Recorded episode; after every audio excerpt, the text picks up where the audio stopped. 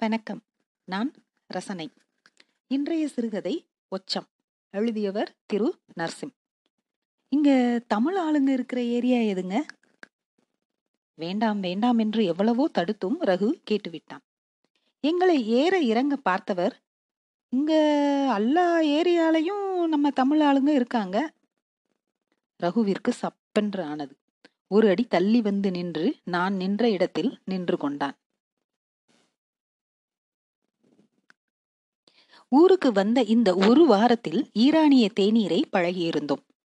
கடைசி மிடரில் தட்டுப்படும் தேயிலை துகளின் கசடுகளில்தான் சுவையை ஒழித்து வைத்திருக்கிறார்கள் என்பது வரை தெரிந்து வைத்திருந்தோம். எனக்கு ஹைதராபாத் நகரில் வேலை. முதல் முதலாக மதுரையை விட்டு வெளியே வருகிறேன் என்றதும் எனக்கு வழித்துணையாக ரகுவும் உடன் வந்திருந்தான். இரண்டு நாட்களில் கிளம்பி விடுவதாகத்தான் வந்தான். ஆனால் ஊர் நாங்கள் நினைத்ததை விட கொஞ்சம் அதிகமாகவே குளிரும் அழகுமாக இருக்க நல்ல இடமாக பார்த்து என்னை அமர்த்திவிட்டு போவதாக சொல்லிக்கொண்டு இன்னமும் இங்கேயே இருக்கிறான். நாங்கள் தேநீரின் கடைசி சொட்டு கசடை பருகும்போது அவர் எங்கள் அருகில் வந்தார். இப்ப எங்க இருக்கீங்க? ரகு என்னை பார்க்க நான் என் புதிய பர்சில் இருந்த ரெட்டியின் விசிட்டிங் கார்டை காட்ட தன் கண்ணாடியை சட்டென மூக்கின் நுணுக்கி இறக்கி அதை பார்த்தார். இந்த கம்பெனி இந்த ஏரியாலேயே ஒரு ரூம் எடுத்திருக்கோம். ஆனா நாளை கூட முடியுது. அதான் வீடா பாத்திரலாம்னு என ரகு விளக்கினான். இது பாரடைஸ் கார்னர் மல்காஜிகிரி ஆனந்த பக்கம்லாம் நம்ம ஆளுங்க தான். அங்க போங்க. நான் பார்த்து கொண்டிருக்கும் போதே ரகு சட்டன பேனாவை எடுத்துக்கொண்டு அவர் பின்னால் ஓடினான். சார் நீங்க சொன்ன அந்த மல்ஜ்பாக் ஆன அதை எழுதிக்கிறேன் என தெளிவாக எழுதி கொண்டான். அப்படி இப்படி என ஆனந்த பக்கம் கரை ஒதுங்கி அறையும் கிடைத்து விட்டது. சும்மா சொல்லக்கூடாது. எத்தனை வருடங்களாக அந்த பெரியவர் அங்கு இருக்கிறாரோ? அனுபவம் பேசியிருந்தது. ஹோட்டல் டீ கடை பத்து வீடுகளுக்கு இரண்டு வீடுகள் என எங்கு திரும்பினாலும் தமிழ்தான். என்னை விட ரகுவிற்கு ஏக மகிழ்ச்சி. எப்படிரா என்னோட மகிமை? உனைய மாதிரி உம்முன்னு இருந்தா? நம்பிட்டுதான் பத்தியா இப்ப? நம்மூர் மாணிக்கவே இருக்கா எல்லாம்? ஆமாம் தான் குறிப்பாக மக்களின் முகம். ரகுவின் வாயில் லொடலொடப்பில் சில பல நண்பர்களையும் பிடித்தாகிவிட்டது. நான்கு பேர். அதில் இருவர் தமிழகத்தில் இருந்து முப்பது நாற்பது வருடங்களுக்கு முன்பே இங்கு வந்த மூத்த தமிழ் குடிகள். அவர்கள் மூலம் ஒரு நல்ல மெஸ் அந்த ஏரியாவில் அறிமுகம். நான் வேலையை விட்டு வரும் வரை ரகு அவர்களோடு அறையில் அரட்டை சீட்டு என கழித்து மதியம் அருகில் இருக்கும் மெஸ் போன்ற அமைப்பில் இருக்கும் வீட்டில் மதிய உணவு. பிறகு கொஞ்சம் தூக்கம். மாலை நான் திரும்பிய பிறகு நாள் முழுக்க அவன் சுற்றி பார்த்து அறிந்து வைத்திருக்கும் இடங்கள் கடைகள் என அழைத்து போவான். அப்படியே அந்த மெஸ். மெஸ் என்ற பெயருக்கு கூட அதை சொல்லுவதற்கு இல்லை. பெயர் பலகையெல்லாம் இல்லை. ஒரு வீடு. அதன் முகப்பில் இரண்டே இரண்டு பெஞ்சுகள் நான்கு மடக்கு சேர்கள். வீட்டிற்குள்ளேயே சமைத்து அப்படியே சுட சுட எடுத்து வந்து பரிமாறி முடித்து விடுகிறார்கள். பரிமாறுவது ஒரு பேரிளம் பெண். அவர் மட்டும்தான் வெளியே வந்து உள்ளே போவது என இருந்தார். உள்ளே சமைக்கும் சத்தம் மிக்சியை ஓடவிடும் சத்தம் என பரபரப்பாக இருக்கும். மிக்சி சத்தம் கேட்கும் போதெல்லாம் அந்த பேரிளம் பெண் தலையில் அடித்துக்கொண்டு முணுமுணுப்பார். பத்து பேர் சாப்பிட்டாலே பெரிய விஷயம். அதில் நாங்கள் இருவரும் தான் இரண்டு நாட்களாக தொடர்ந்து வரும் ரெகுலர் கஸ்டமர்கள் ஆனால் ருசி என்றால் அப்படி ஒரு ருசி. நம் ஊரில் சட்னி தானே வகை வகையாக வைப்பார்கள். அங்கே தோசையிலேயே ஏகப்பட்ட வகைகள். பொடி பெசரட்டு ஊத்தாப்பம் என இரண்டு நாட்களில் நாலைந்து ரகம். சமைக்கிற ஆளை பார்க்கணுமாப்ல கிளவி விடமாற்றாளே ரகு ஆரம்பித்தான். ஸ்வீட் பீடாவை அதக்கிக் கொண்டு அவன் அமர்ந்திருந்த விதமும் அந்த புதிய அறையில் மிதக்கும் பழைய நெடிவாசமும் கதவை திறந்து வைத்திருந்ததால் மெலிதாக வந்து கொண்டிருந்த காற்றின் ஈரப்பதமும் என சொர்க்கத்தில் அமர்ந்து பேசிக் கொண்டிருப்பது போல் இருந்தது. சும்மா சொல்லக்கூடாது. எங்க அம்மாலாம் என்னைய தோசைன்னு சொல்லி இத்தனை வருஷமா ஏமாத்திருக்கு பத்தியா? இந்தா உம்பிடுக்காண்டி மாவை எடுத்து ரெண்டு இழுப்பு இழுத்து ஓட்டையும் உடசலுமா ஊத்தி இப்படி வந்து பார்த்தாதானடா தெரியுது? உலகம்னா என்ன? தோசைனா என்னான்னு? டேய் எப்படா நீ பெரிய ஆளாவ சும்மா நொய்யா நொய்யான்னு.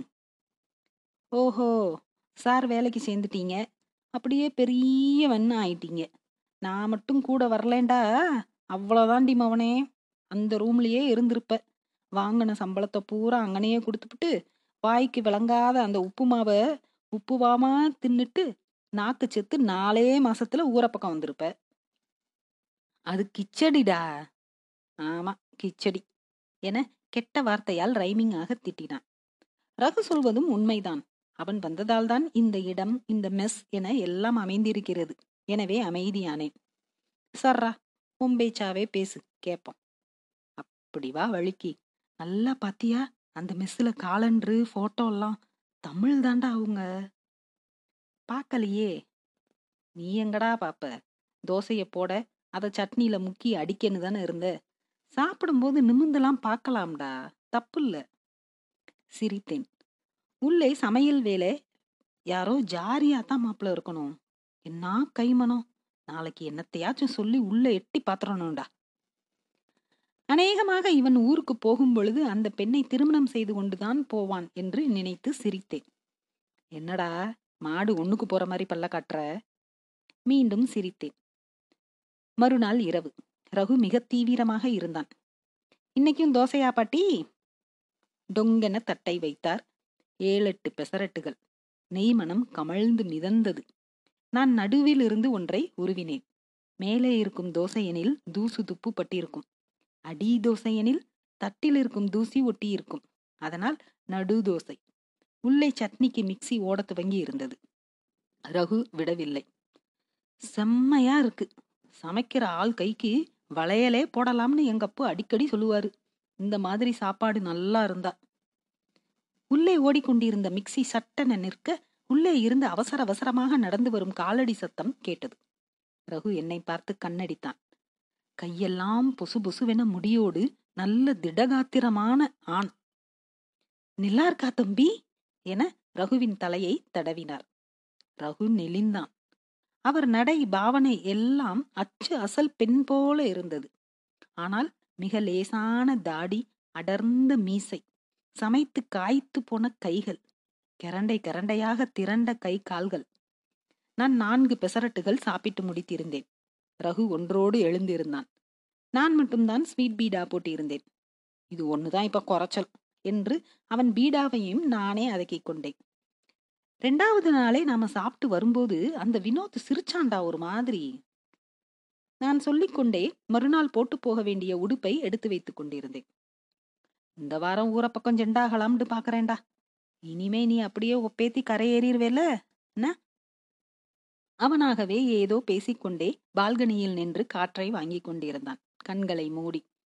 பாவம் அழகான பெண் காதலிக்கலாம் என்று நினைத்திருப்பான் போல. சனிக்கிழமை என்பதால் மதியமே அறைக்கு வந்து விட்டேன். படி ஏறும்போது ஒரே சிரிப்பும் பேச்சு சத்தமுமாக இருந்தது. ரகு இயல்பிற்கு திரும்பி விட்டான் என நினைத்து கொண்டே உள்ளே நுழைந்தவன் திடுக்கிட்டேன். ரகுவிற்கு நேர் எதிராக அமர்ந்திருந்தார். முந்தைய இரவில் மெஸ்ஸில் பார்த்த அந்த ஆள்.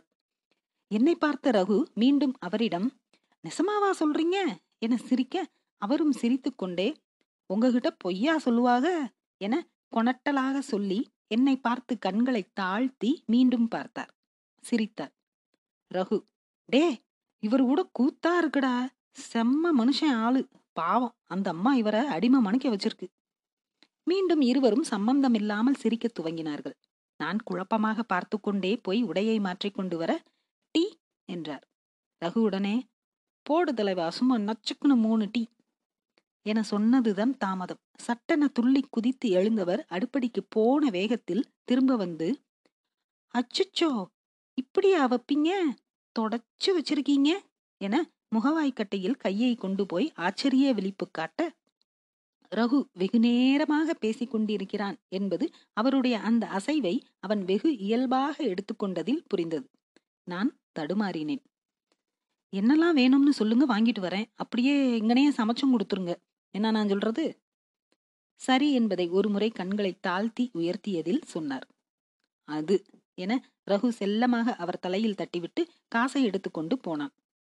அவன் வரும் வரை அறையில் நிசப்தம். என்ன பேசுவதென்று எனக்கு தெரியவில்லை. அதனால் துணிகளை எடுக்க போனேன். அதெல்லாம் எடுத்து தோ அதான உங்க பெட்டி அதுக்கு மேல மடிச்சு வச்சிருக்கேன் பாருங்க. அட என்பது போல் பார்த்தேன். கண்களால் தாழ்த்தி சிரித்தார் பெருமிதமாக. ரகு மூட்டை முடிச்சோடு வந்தான். பின்னர் அவர்கள் இருவருமாக சமையற்கட்டில் பொருட்களை எடுத்து அடுக்கத் துவங்க அவர் ரகுவை போக சொல்லிவிட்டார். சட்டன எல்லாமுமே மிக சரியாக ஆனது போல் ஆக்கிவிட்டார் அந்த அறையை. நான் ரகுவிடம் என்னடா இதெல்லாம்? என்பது போல் பார்க்க ரகு அவரைப் போலவே கண்களை ஒருமுறை தாழ்த்தி நிமிர்த்தி சிரித்தான். ஏரியால எதையாச்சும் நினைக்க போறாங்கடா. அன்னைக்கே அந்த வினோத் சிரிச்சான். ரகு பதில் ஏதும் சொல்லவில்லை. மூன்றே நாட்களில் அவர் கைப்பக்குவம் சமையல் அறையை சுத்தம் செய்தல் என ஒரு மாறி பழகிவிட்டது. காலையில் ஒரு மணி நேரம் மாலையில் ஒரு மணி நேரம் அந்த மெஸ்ஸிற்கு போய் சமைத்து வருவது. போக மிச்ச நேரம் எல்லாம் எங்கள் அறையில்தான். அவர் இருப்பது எல்லாம் என்றானது. வினோதன் கோ வருவதை நிறுத்திவிட்டார்கள். மாலையில் நான் வரும் காலடியோசை கேட்கும் போதே அடுப்புல பால் வச்சுட்டேன் என சிரிப்பார். பால்கனியில் நாங்கள் மூவரும் நின்று பேசுவதை முதலில் கீழே இருப்பவர் பிறகு தெரு தெருவை கடப்பவர்கள் எல்லோரும் ஒரு மாதிரி பார்த்தார்கள். நான் தலையை உள் இழுத்துக்கொண்டு அவர்கள் கடந்ததும் மீண்டும் நிற்பேன். ஆனால் ரகு விடாப்பிடியாக அவரிடம் சிரித்து பேசுவான். இரவில் டீ குடிக்க வேண்டும் போல் இருக்க ரகுவிடம் அவருக்கு கேட்காதவாறு சொன்னேன். டேய் வா போய் ஒரு டீயை போட்டு வருவோம். பாவம்டா அந்த ஆளையும் கூட்டிட்டு போவோம். அப்ப டீ வேணாண்டா ரகு என்னை முறைத்து கொண்டே எழுந்து வந்தான். இப்படியே நான்கு ஐந்து வாரங்கள் ஓடிவிட்டது. ஞாயிறு. ஒன்பது மணி வரை தூங்கிவிட்டேன். எழுந்து பார்த்தால் ரகுவும் தூங்கிக் கொண்டு இருந்தான். பால்கனியில் நின்று சோம்பல் முறிக்கும் போது கீழே இருந்து கைத்தட்டல் சத்தம். குனிந்து பார்த்தேன். வரவா? என்பது போல் சைகையால் கேட்டார். ஏனோ எரிச்சலாக இருந்தது. அனிச்சையாக சுற்றுமுற்றும் பார்த்தேன். எதிர் வீட்டில் இருந்த பெண் நமுட்டு சிரிப்பு சிரித்து கொண்டே காய் வண்டியில் இருக்கும் வெண்டைக்காய் காம்பை ஒடித்தாள். சட்டென பால்கனியிலிருந்து பின்வாங்கிக் கொண்டு கதவை திறந்து படியை பார்க்க கையிலே லேசாக தூக்கி பிடித்து மிக நளினமாக படியேறி வந்து கொண்டிருந்தார். கையில் பால் கவர். காப்பியா டீயா? காப்பிதான் தெரியுமே என சிரித்துக்கொண்டே போனவர். ஆனா ரகுசாருக்கு டீ தான். தெரியுமோ? என்றார். நான் ரகுவை பார்த்தேன். தூங்கிக் கொண்டிருந்தான். அந்த தூங்கும் முகம் அவ்வளவு பிடித்தது. எதை பற்றியும் கவலை கொள்ளாத முகம் அது. தூங்குறாரா இன்னும் என ஹஸ்கி வாய்ஸில் சொல்லிக்கொண்டே என்னிடம் காப்பியை கொடுத்துவிட்டு தனக்கும் ஒரு டம்ளர் வைத்துக் கொண்டார். ஹாலில் போய் அமர்ந்தார். டம்ளர் சூட்டை உருட்டி கன்னத்தில் வைத்துக் கொண்டார். பின்னர் நெற்றியில். நான் பார்ப்பதை தவிர்த்து தலைவலி விண்ணு விண்ணுன்னு தெரிக்குது என ஏதோ ஒரு முகபாவம் செய்து கண்களை அகலத் திறந்தார். முகத்தை உதறினார். சட்டென அவர் கண்களில் இருந்து நீர் தாரை தாரையாக உகுக்க துவங்கியது. எனக்கு பதற்றம் தொற்றிக் கொண்டது. ரகுவை பார்த்தேன். புரண்டு படுத்து தூங்கிக் கொண்டிருந்தான். என்னாச்சு சார் சாரா. நான் சாரா. நல்லா இருக்கு போங்க. அழுகையின் ஊடே சொல்லிக்கொண்டே புறங்கையால் கண்களை அழுந்த துடைத்தார். அந்த மெஸ்ஸில் என் கூடவே இருந்தான். தெலுங்குக்காரன். சரக்கு மாஸ்டர் சரக்குன்னு இந்த சரக்கும் அந்த சரக்கும்.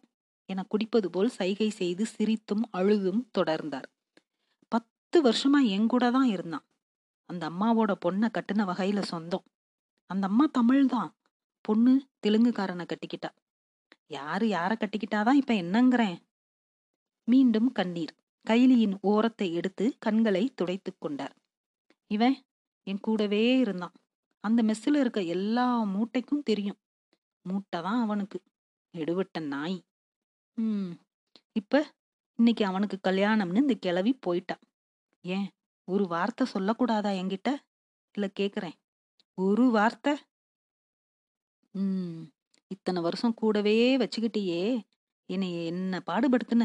சொல்லு. நான் என்ன தாலியா கட்டிய சொல்லிட போறேன்? ஒரு வார்த்தை கல்யாணம்னு சொல்லியிருக்க கூடாதா நானும் மனுஷ பரப்பு தானே? எனக்கும் மனசு இருக்கும்ல? சுத்தமாக எதுவுமே எனக்கு புரியவில்லை. ஆனால் அவர் அழுகையும் அந்த சூழலும் எனக்கு என்னவோ போல் ஆனது. அவரை எப்படி தேற்றுவது என தெரியவில்லை. ரகுவை காலால் தட்டினேன். போர்வையை விளக்கினான். விளக்கினேன். எழுந்து வந்தவன் விறுவிறுவென போய் அவரை கட்டிக்கொண்டான் அதுவரை மெலிதாக கண்ணீர் உகுத்தவர் ரகுவின் அணைப்பில் வெடித்து அழத் துவங்கினார். அடம் விடியா போறான். அதான் நாங்க இருக்கோம்ல. ஊர்ல எங்க அக்கா ஒண்ணு இப்படிதான் புருஷன் செத்து ஒச்சமாயி வந்துச்சு. தம்பிங்க நாங்க பாத்துக்கலையா? விடியா. கண்களை துடைத்துக்கொண்டு மூக்கை சிந்தியவர் முகம் கொண்டு வந்தார். முகத்தில் அப்படி ஒரு அமைதி தவழ்ந்தது. டீதானே? என போய் டீயை போட்டு எடுத்து வந்தார்.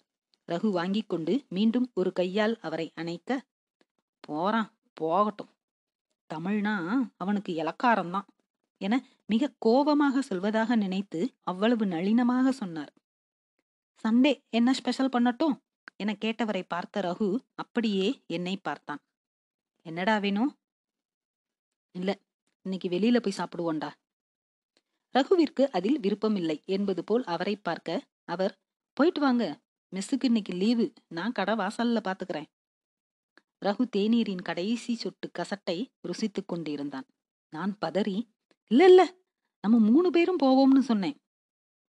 அவர் வியப்பாக என்னை பார்க்க ரகு அருகில் வந்து கட்டிக்கொண்டான் என்னை. எனக்கு ஏனோ அழ வேண்டும் போல் இருந்தது. நன்றி.